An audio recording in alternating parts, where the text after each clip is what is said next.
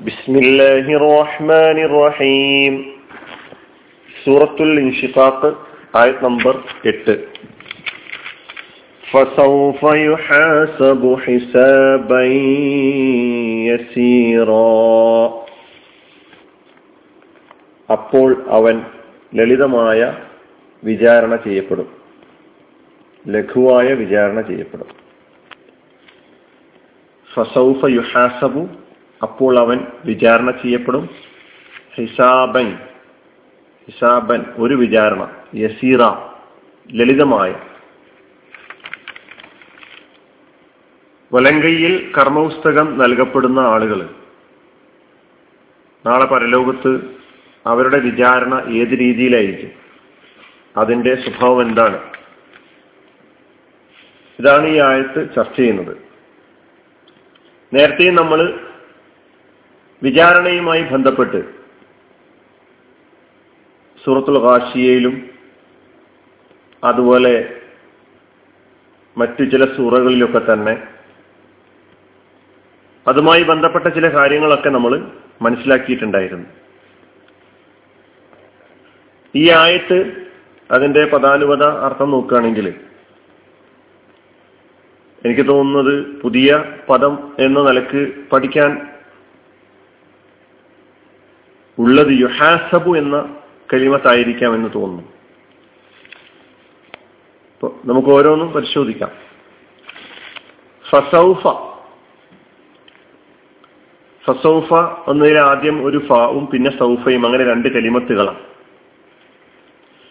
ഫാ നേരത്തെ അമ്മ ഫ അമ്മ എന്ന് പഠിച്ചപ്പോ അമ്മ എന്നത് ഒരു ഷർത്തിന്റെ അതാത്ത് ഷർത്തിന്റെ ടൂളാണ് കലിമത്താണ്. അപ്പൊ അപ്പോൾ ആർക്ക് തന്റെ കർമ്മപുസ്തകം വല വലതു കൈയിൽ നൽകപ്പെട്ടുവോ എന്നതിന്റെ ജവാബായിട്ട് ഒന്നതാണ് ഫസൗഫ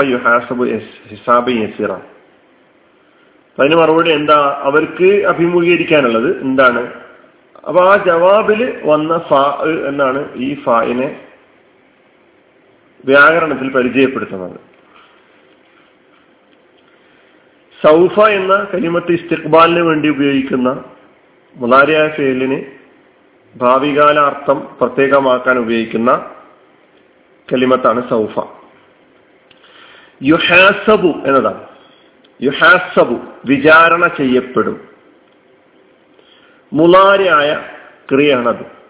പക്ഷെ അത് മജ്ഹൂലുമാണ് മഅറൂഫ് അല്ല മജ്ഹൂൽ അതുകൊണ്ടാണ് വിചാരണ ചെയ്യപ്പെടും. വിചാരണ ചെയ്തു എന്നല്ല വിചാരണ ചെയ്യപ്പെട്ടു.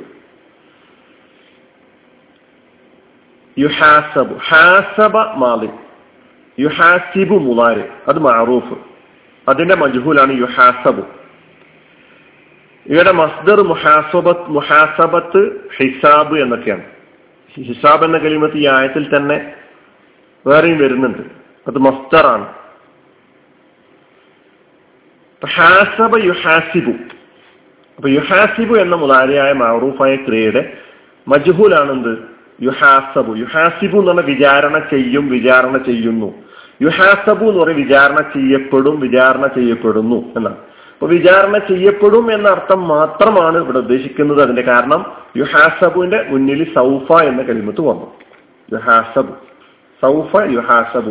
അവൻ വിചാരണ ചെയ്യപ്പെടും. ഫസൗഫ യുഹാസബു. അപ്പോൾ അവൻ വിചാരണ ചെയ്യപ്പെടും. ഹിസാബൻ ഒരു വിചാരണ. ആ വിചാരണ? എങ്ങനെയുള്ള വിചാരണ? യസീറ എളുപ്പമായത് ലഘുവായത്.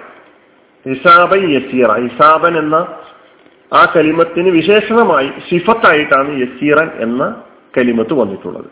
ഹിസാബൻ യസീറ.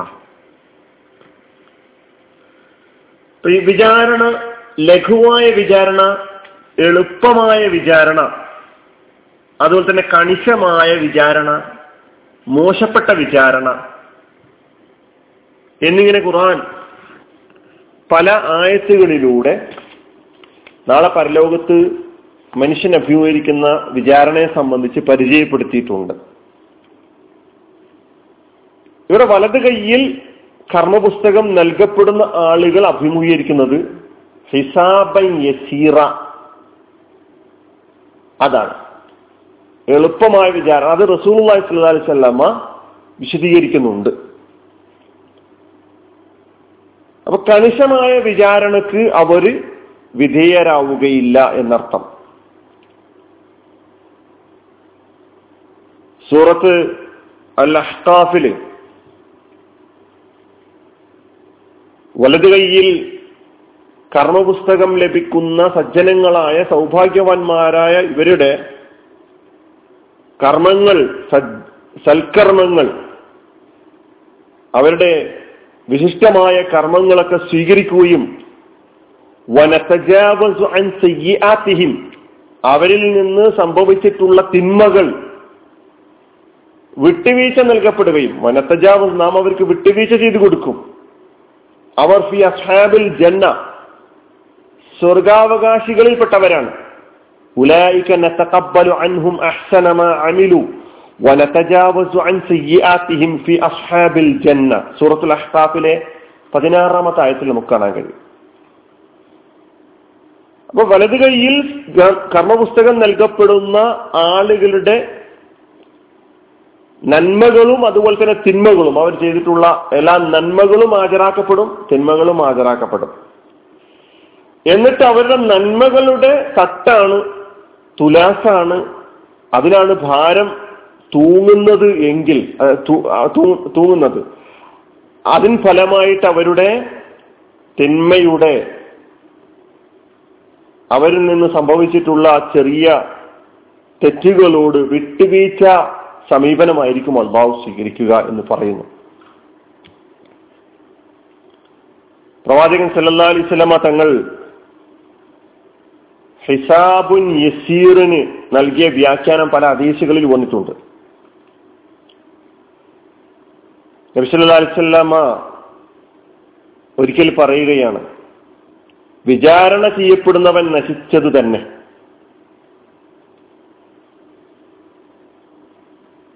മന്നൂക്കിഷൽ ഹിസാബ ഉദ്ദിബ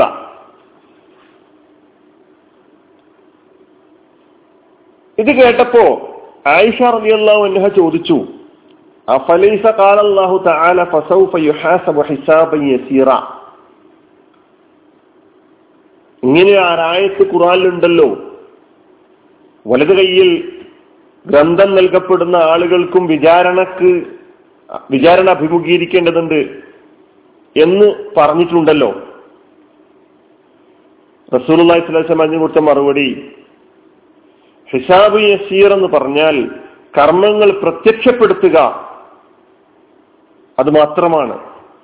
അവരുടെ മുമ്പിൽ അവരുടെ കർമ്മങ്ങൾ പ്രത്യക്ഷപ്പെടുത്തും. നന്മകളും തിന്മകളും ഒക്കെ പ്രത്യക്ഷപ്പെടുത്തും. എന്നല്ല ചോദ്യങ്ങൾക്ക് വിധേയനാവുക എന്ന് പറയുന്നത് അത് വല്ലാത്ത കാര്യമാണ്. അത് കണിശമായ വിചാരണയാണ്. ആ വിചാരണക്ക് ഇവർ വിധേയരാവുകയില്ല. മറ്റൊരു നിവേദനത്തിൽ റസൂല്ലായി സല്ലാ അലിസ്വല്ലമ നമസ്കാരത്തിൽ ഇങ്ങനെ പ്രാർത്ഥിക്കുന്നതായിട്ട് കേട്ടതായി ആയിഷ അള്ളാഹുൻഹ നിവേദനം ചെയ്യുന്നുണ്ട്. അള്ളാഹുമ ഹാസിബിനി ഹിസാബൈ യസീറ. റസൂല്ലായി സ്വലത്തെ പ്രാർത്ഥിക്കാണ്ട് പഠിച്ചോനെ എന്റെ വിചാരണ ഹിസാബുൽ യസീറാക്കണമേ